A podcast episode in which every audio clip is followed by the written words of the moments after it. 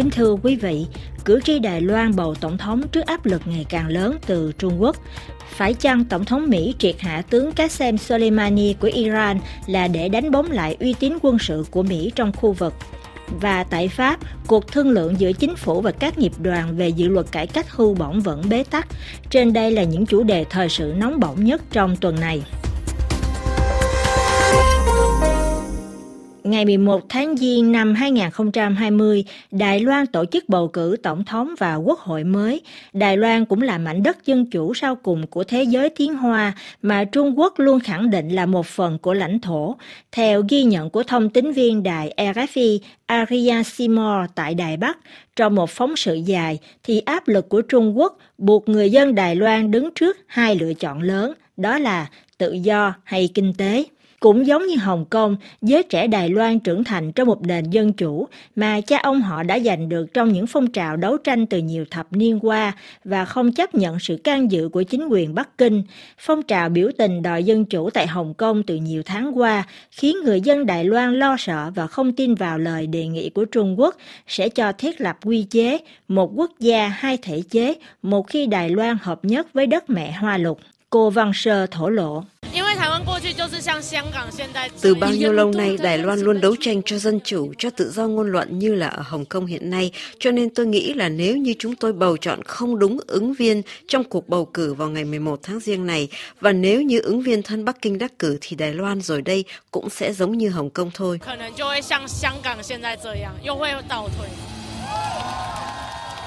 Phong trào Hoa hướng dương của sinh viên chiếm đóng nghị viện trong vòng 2 tuần, bùng nổ ngày 18 tháng 3 năm 2014, vẫn còn in đậm trong tâm trí những người ủng hộ độc lập. Họ phản đối thỏa thuận tự do mậu dịch Trung Đài, bị cáo buộc là tạo thuận lợi cho Trung Quốc mở rộng ảnh hưởng ở Đài Loan. Anh Chen Waiting từng tham gia phong trào Hoa hướng dương nhớ lại.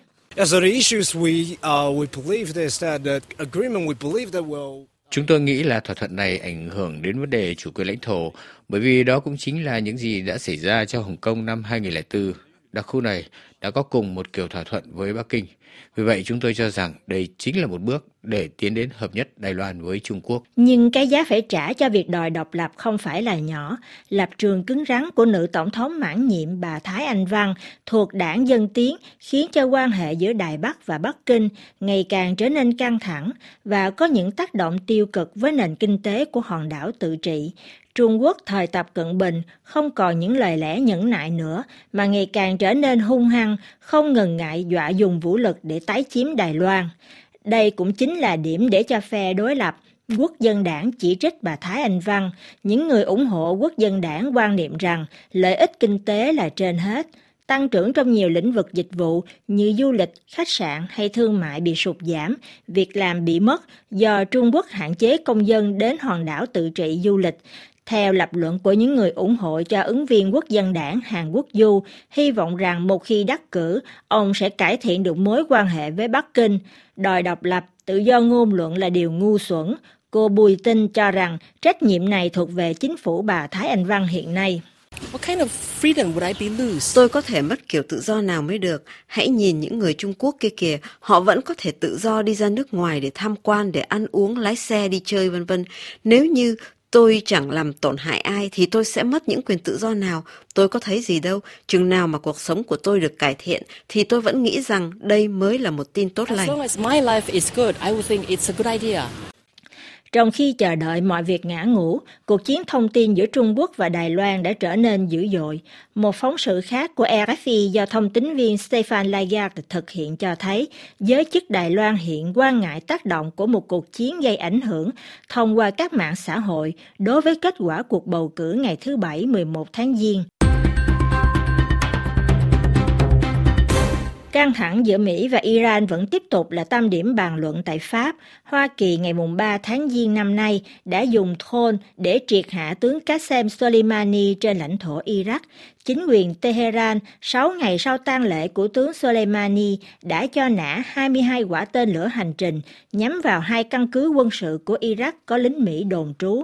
Nếu như thế giới tạm thời thở vào nhẹ nhõm sau khi cả Mỹ lẫn Iran đều tỏ thái độ hòa hoãn, thì các giải thích từ Nhà Trắng biện minh cho việc triệt hạ tướng Qasem Soleimani tại Iraq, một chiến lược gia đáng gờm của Iran là nhằm bảo vệ các lợi ích của Mỹ tại Trung Đông, dường như vẫn chưa thỏa mãn được sự hiếu kỳ của công luận.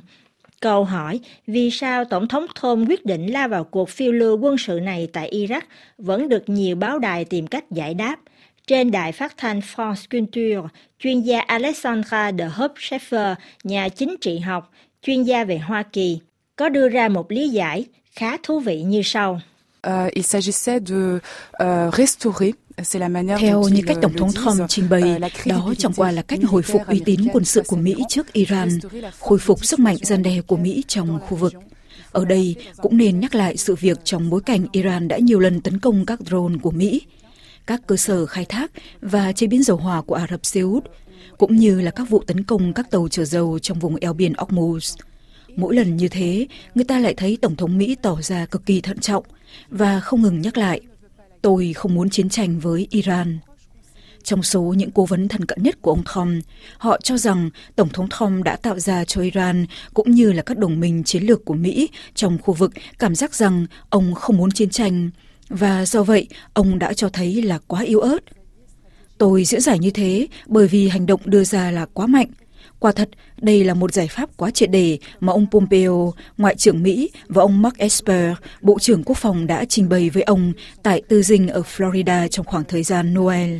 Và nguyên thủ Mỹ đã chọn phiên bản triệt đề nhất bởi vì đây có lẽ là một hình thức khôi phục sau một chuỗi không phản ứng của Mỹ. de rattrapage, si je puis dire, après une série de non-actions américaines. Tại Pháp, Cuộc đình công của ngành chuyên chở công cộng vẫn tiếp tục và bước sang ngày thứ 36, thứ năm mùng 9 tháng Giêng, hơn 200 cuộc biểu tình đã diễn ra trên khắp cả nước, đòi chính phủ rút lại toàn bộ dự án cải tổ. Vì sao các cuộc thương lượng giữa chính phủ và giới công đoàn vẫn rơi vào bế tắc, bất chấp các nhượng bộ của chính phủ Thủ tướng Edouard Philippe? Theo nhận định của kênh phát thanh France Culture, những tác nhân khác nhau của cuộc xung đột này, bất kể là giới chức chính trị hay công đoàn, đều hành động vì những lợi ích và những luận điểm khó có thể tương thích giữa các tác nhân đó. France Culture đơn cử trường hợp công đoàn CGT hiện là tổ chức công đoàn phản đối dự luật cải cách mạnh mẽ nhất. Lãnh đạo nghiệp đoàn Philippe Martinez nhất mực không muốn cải tổ, thái độ dứt khoát này của CGT còn vì là do lập trường chính trị. Nghiệp đoàn này theo truyền thống có xu hướng rất tả mà người hướng cộng sản, xem chính phủ hiện nay như là sự hóa thân của phe chủ trương mở rộng tự do, một kẻ thù lớn mà CGT muốn hạ gục bằng bất cứ giá nào. Theo đồ cứng rắn của CGT còn vì một bối bận tâm khác, chỉ trong vòng qua hai năm, CGT mất đến gần 23.000 đoàn viên, không còn là nghiệp đoàn hàng đầu tại Pháp nữa.